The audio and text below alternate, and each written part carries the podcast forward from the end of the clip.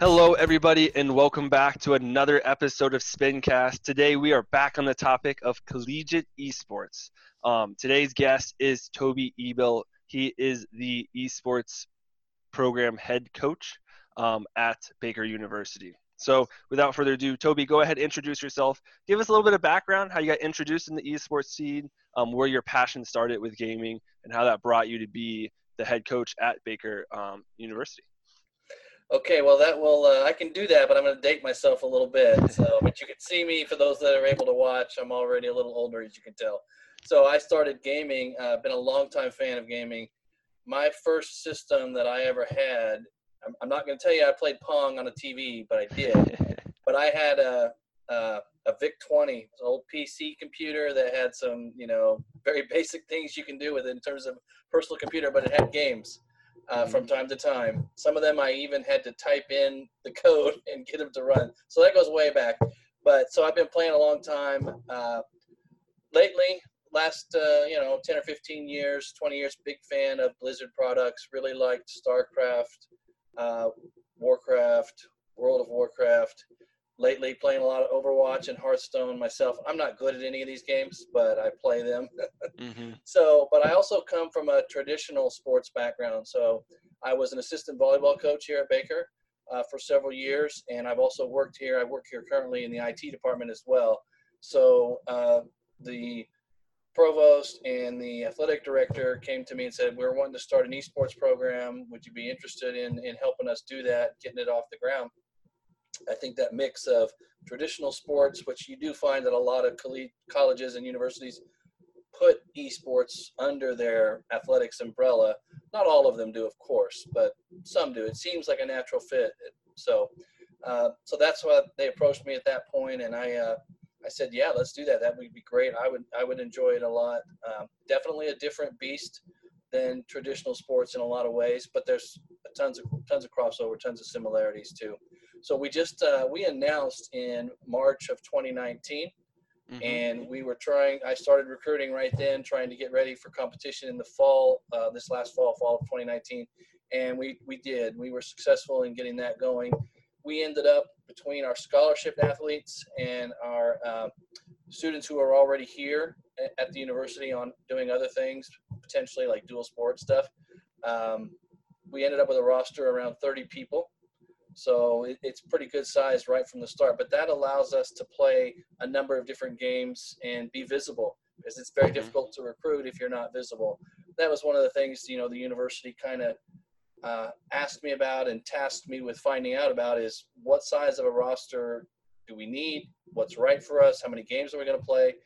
And when they told me that they were fine with um, an initial offering of, say, five to eight students, I said, okay, that's good. Those numbers are doable, but what games? We might only be able to play one game with a roster that size. I mean, that might be a small League of Legends team or a really small Overwatch team. Uh, but once we saw that the community of students that we had that were already interested was so large, we branched out pretty quickly and said, hey, we're going to play a number of games. We ended up competing in six different titles in the fall and in the spring, what we had of it this year. Mm-hmm. Awesome. That's incredible. Love to see the new programs come to fruition, because it's always so awesome to see everything come together like that. Um, a couple of things I do want to ask you about um, that's unique to yourself and your program is that you come from that background of traditional sports like volleyball, um, and now you're going into the esports realm, obviously. So speak to some of those similarities. What are some particular ones that stand out to you as you formed um, the new esports program at Baker? Yeah. That's a, that's a great question, and, I, and I'm still learning some of that, but I'll tell you what I've experienced so far. Uh, there's some things about being a part of a team or on a team or a group that has a common goal that's just uh, common across any endeavor. So things like team building, leadership, communication skills, knowing your role, those kind of things, and, and to some degree, strategies, the concept of studying strategies, developing tactics, that can be different per sport and different per esport title or game, but the concepts of preparing are the same. So managing a team from that standpoint have all been pretty similar. I, I can't be a content expert uh, in every title like a lot of mm-hmm. traditional sport coaches might be. Like if I, when I was coaching basketball and volleyball, I was counted on, I was expected to know the ins and outs all the X's and O's. I'm not a League of Legends player. Mm-hmm. I'm terrible mm-hmm. at it, and haven't spent enough time learning the heroes, learning the lanes, learning the, the, the characters that are available. So I kind of depended on a team captain. So that's right there is pretty similar in that we we assigned a team captain and somebody who I knew I could trust in that role and who also understood the game, played at a pretty high level. So we rely on some of those things um, that you can – you're obviously going to have a team captain on a basketball team, mm-hmm. a volleyball team, a quarterback, you know, potentially on a football team, whoever it might be. And you count on those people on the field. And so that's another great similarity between – esports and traditional sports. Does yeah. that answer your question? Yeah, one hundred percent, one hundred percent. Great response there.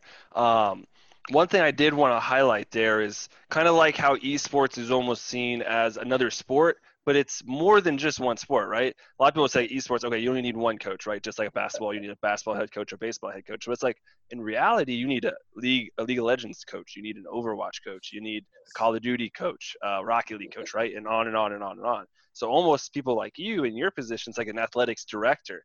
Um, I hope universities start to catch on to that. And it sounds like it is um, at Baker, but it's, you know, games are the games themselves are like the sports, and esports is like athletics, so to say. Um, so that's something that I just wanted to expand on there. Um, really exciting stuff there. Looking at your program right now, take us through like a day-to-day routine for your athletes. Um, how do they train? What do they focus on? What does their schedule look like? Um, just to give those listeners out there kind of a perspective on what they can expect um, as they move to the next level. Sure, and that, that's a question I'm answering for recruits and their parents all the time.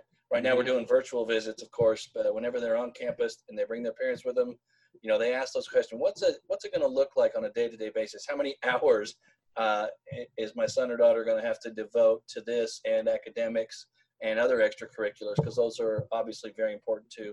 It's one of the thing, things that Baker prides itself on is we're getting quality uh, people of character and academically uh, good, strong students, and then they're also going to be esports athletes. So a typical day, uh, let's say while we're in a week competing, we have a we have a space that's pretty nice for us. We have sixteen. Uh, really nice Alienware machines. We got, I see you got a Respawn chair. We've got Respawn chairs mm-hmm. and, and desks for our system.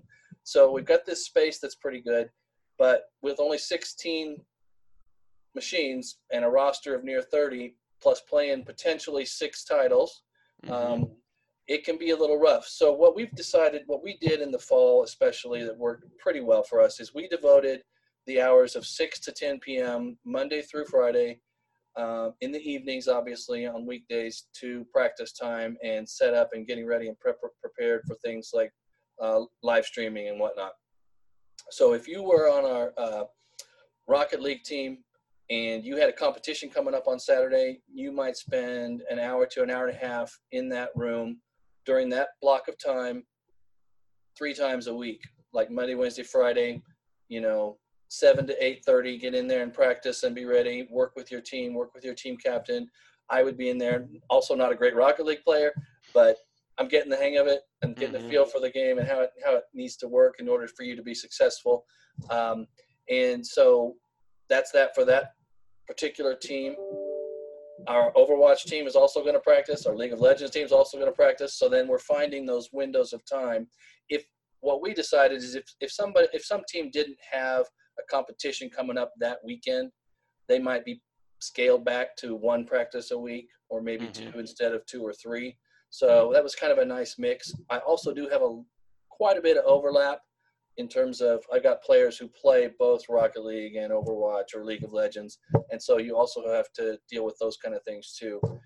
Um, and then of course there's there's game day, and typically Uh, matches are often Saturdays and Sundays. For some reason, they like to start at two P M Central Time. Mm-hmm. And, I mean, like across the board, everything seems to start at that same time. That's another issue that esports, collegiate esports needs to work out, maybe expanding that that gap a little bit. But so then we show up, you know, an hour to, to ninety minutes early to, to do practice and, and to do setup for our live stream, get our broadcast ready. Uh, that's definitely something we're still working on, by the way. Um, we had some some pretty successful live streams. Not a lot of viewers, but decent production and and, and good calls of our games. but we got a long ways to go to be to be like Boise State. So mm-hmm. I don't know if you've seen the, any of their productions, yep. but yep. they're like a, an E S P N, and they do a great job. And I know Doc Haskell uh, pretty well now, and mm-hmm. we're trying to emulate what they do on a very very much smaller budget. Yeah, for sure, for sure. He's actually he's actually been on the podcast. Is that um, right? Yeah, yeah. Great, great guy, great insight. You can tell that yes. he's just been in it longer, so he's had the time and the resources to really go full speed, and it's awesome to see that. And I, I definitely see all the you know smaller universities that are starting, they're heading that way for sure. Um, right. He's just had the time and the resources, which unfortunately. A couple times. Yeah. I'm sorry to interrupt. We played no, no, a couple good. times in Rocket League, and mm-hmm. we almost beat them uh, two times. It came down to overtimes, and mm-hmm. one time we had a ball ninety percent into the goal, Ooh. and they made a great save, yeah. and that would have won the match for us. And we it didn't quite happen, but but there then he sent me their production video of it and their their mm-hmm. broadcast, and you know not only is it great to see, and it was good for us for exposure to be playing you know mm-hmm. D one schools like that. But then we could go back and learn from that film, and we could watch exactly. and, and see from their perspective and listen to their broadcasters talk about our gameplay or the gameplay in general. And so that was really fun and really good for us. Yeah, exactly. And that's that's a common theme that I really see in doing a number of these um, collegiate podcasts is that, you know, you guys are so apt to share, you know, V O Ds and past film with each other to help each other get better because yeah. everyone wants to see the collegiate scene continue to rise and grow and improve. Um, and that's a collective effort for sure. Um, so I absolutely love to see it. Um, my next question for you would be on the topic of recruiting. So you talked about it a little bit here and there um, briefly just now. Um, how do you approach recruiting esports um, athletes? Is it different from traditional athletes? Um, is there anything that like pops in your mind and like how you approach it? Maybe you have trouble with parents and convincing them, hey, like esports is actually like the, your your son or daughter is an athlete, um, and they need to be like treating it like that. Um, so just talk to that, how you approach that kind of topic of recruiting um, to get those players in to bolster your program. Sure. So. Uh... There's a lot to that, and there's again there's a lot of similarities to, to traditional athletics, but I'm finding that there's even more distinctions than say just between coaching uh, in terms of recruiting esports athletes. And you mentioned a couple of them there. So right away, uh, parents and students aren't fully aware of the process because a lot of times these kids weren't thinking about this. This is so new that they didn't know this was a, a possibility for them. Their parents certainly didn't know. And while they might have been telling them, hey, get off the computer or get off your Xbox or P S four or whatever and, and go outside and, and or study, these kids could have been really putting in more time and getting even better. But that's a kind of a side topic. But just the fact that they didn't know uh, that, that scholarships were available, sizable athletic scholarships were available, um, is just so new that we're having to kind of teach people and let them know and reach out and say, hey, you can get something uh, really special here. You can get a great scholarship at a great academic university, come away with a fantastic degree and job opportunities, career opportunities. Um, and you, you don't have to step one foot into the gym or on a football field or a soccer field or anything like that. You can mm-hmm. just be in our arena and be competing, playing video games, which is what you're passionate about anyway. You know, I compare it quite often to um, a gym rat in basketball. You know, we've all seen that kid who's, you know, maybe dad or mom was a coach and they're just in the gym from the time they were young, didn't want to leave, just constantly shooting baskets. You would never tell that kid, hey, get out of the gym and, and, and go play some video games or, or whatever. You know, you'd say, you'd, you'd promote that and say, hey, keep up the good work. One day that might pay off and you might end up with a scholarship. Compare that to the kid who's been playing League of Legends for five years now and is getting really good at it, and a lot of times you're like, yeah, hey, get off the computer, go do something worthwhile. Well, now this is that case. You can be mm-hmm. that gym rat, but in an esports way, and be developing your skills to get yourself that great um, scholarship and education possibility. I've also had some kids who said, you know, they're they're really good at whatever game they play. Like I had one that played Rocket League the other day, really strong, grandmaster level. And he frankly said to me, my parents aren't interested in an esports scholarship. And I was a little bit taken aback, but clearly that means we've got more educating to do, more communicating mm-hmm. to do about how it. There really shouldn't be any any uh, any problem with that from my perspective. It's dollars. It's scholarship money to get you an education. Mm-hmm. It doesn't mean you're going to be locked into esports as a as a lifetime career or anything. It gets your foot in the door to help you develop uh, your your education and, of course, your career opportunities. Yeah, for sure. And that's something I definitely want to expand on right there is career opportunities, right? The esports industry right now is booming, as we all know. But a lot of people don't really realize it, right? They've seen it on E S P N. They've seen Rocket League on E S P N. Like, oh, that's pretty cool, right? They've seen their son or daughter play FIFA or League of Legends or Call of Duty on the computer or on the Xbox or whatnot. Right. Um, they're like, oh, that's pretty cool. I've seen the Pro League. I've heard about my son or daughter talk about it. But in reality, there's so many jobs, right? It's not just – Yes. Like you go to college to play and then go pro, like you see in traditional sports, right? Like that's kind of the ultimate goal. It's, but it's kind of the same in traditional sports too, where like you're being exposed to the industry so you can get a job opportunity, coaching, production, so many parallel aspects, right? Sports marketing, esports marketing, sports journalism, esports journalism. It's the same exact type. And you get that education by going to college and then also getting a scholarship to do the thing you love. So I love that. Um, so that's kind of my next question too, is what kind of career opportunities do you see your players um, really go after at Baker University? You know, is there any particular degree work that they really gravitate towards um, or any opportunities that you see them take um, in their time in the program? That's a great question. So I'll tell you, obviously we're new. So I, mm-hmm. I only have my first batch of alumni True. Yep. this last weekend. When when I had six seniors uh, graduate, and obviously none of them were ones that I uh, recruited or were, were on scholarship, but one of them is already uh, looking to be an esports coach, and has asked me, "Hey, can you get me connected with other colleges or high schools that might be interested?" And and through NACAD, you know, the National Association of Esports uh, Coaches and Directors, um, I've met a lot of those kind of people who are, you know, we.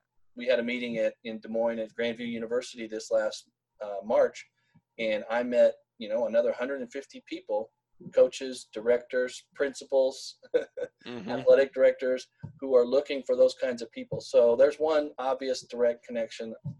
You can become a coach uh, after you graduate or become a director or a manager of some aspect of esports, just like you would maybe with traditional sports.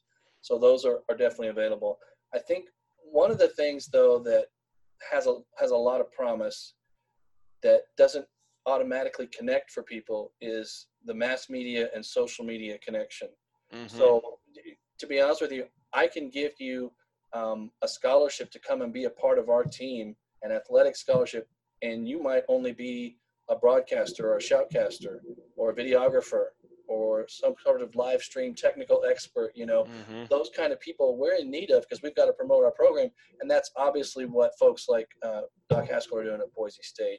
They put so much production value into their streams that you want to watch and you're engaged and you're listening, and all the behind the scenes people for that, that make that happen. We need those folks as well. Mm-hmm. So I, I can, I'm looking for those kind of people. And a lot of times there's crossover, you know, there's people who are, who are gamers and, and esports enthusiasts who also happen to love, you know, digital photography, videography, mm-hmm. or the possibility of being a, a shoutcaster or something like that. So there's a, there's a nice little uh, synergy there that we're, we're hoping we can exploit and get, and get people in who, who are interested in that. Mm-hmm. I think that there's, So besides the correlations that you mentioned, which were all exactly right, if you've got sports journalism, you're going to have esports journalists mm-hmm. as well. I think that there's also new stuff that we haven't fully realized yet that's going to crop up as things begin to come together for esports. So, for example, and this is out there already and known, but let's say you you you might be an expert in esports facilities and the development and design and production of esports facilities for a, for a budding high school team or a small college team that wants a smaller arena, but you know, they want to have an auditorium type thing. People who can come in and develop that from a technical standpoint and from a, an audience awareness standpoint, those are skills that, that really aren't talked about all that often, but are going to be needed. Mm-hmm. For sure, for sure. Yeah, there's I just love seeing the industry grow. And, you know, I log on to social media or news sites, and everything esports is just more and more and more every day. And I absolutely love to see it. Um, and the colleges are really the ones that are really picking up that pace for sure. Um, so I absolutely love to see it. Um, I do unfortunately only have time for one more question. Uh, so we've, we've covered a number of great topics. Uh, but one thing I want to leave with, the, leave with the audience today after this podcast is over is, what would be your piece of advice for high school students that have these passions that we've been talking about, have these skills in esports or gaming in general, um, but they're not quite sure what to do with it? So what advice would you have for them to make sure they stay on that right track, um, so they can be recruited, get those scholarships at um, either your university or any university that offers these type of esports scholarships? Well, so there's a wide variety of things that you can do. Uh, and a little bit of it involves self-promotion uh, and, and marketing, which a lot of current high school traditional athletes are already doing. You know, when I coach volleyball, I have I have sophomores in high school saying, hey, will you help me put together a video of highlights of my stuff so I can send to college coaches? Those kind of things are an obvious way to, to simulate and do exactly what uh, other athletics uh, are doing, ath- athletes are doing. But there's more things that you can do. Um, so something that's kind of unique to esports is like the high school esports league, the H E S L. Mm-hmm. So you can, even if your school doesn't formally have an organization, you can form kind of a club team and start participating through your school, you know, with your friends and your buddies that you play with locally, uh, and competing on um, kind of a regional scale or maybe even a national scale, you know, with other teams in whatever titles you guys happen to play. You know, if you've got a, a good solid three Rocket League players and that's all you've got, but that might be representative of your school in esports, then you can jump into the H E S L and perhaps, you know, find some tournaments, find some matches, find a league to participate in. And coaches are watching that. I know that coach, mm-hmm. college coaches are paying attention to that. So that's one thing that's kind of a little bit unique and different. Um, You have to be willing, like I said, to put yourself out there, though, to be seen. Mm-hmm. So there's also recruiting tools like N C S A and B and Be Recruited dot com. There's a ton of people on there already. Put yourself up there. I go through and I check those sites at least once a month to see what's new and what's been developed. And I get I get emails about changes that are made to athletes as they update things. A lot of times it'll be something as simple as they put up a new a new video of a gameplay, you know, that they had. And I get notified via email that that happened.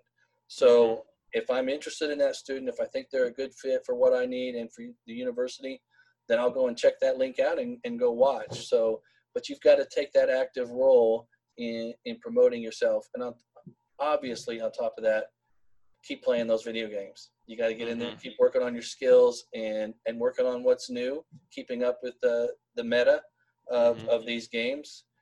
I know everybody's jumping on uh, Valorant right now and got to trying to get a beta key and get in there and yep. play that. So if that's some interest of yours, or you like C S G O or you like Overwatch and you think you might want to go that direction, get in there and start playing and start working on your skills now, because I know that that one's going to be a hot game. If not this fall, uh, then by the spring or the next fall of twenty twenty-one, it's it's going to be hitting.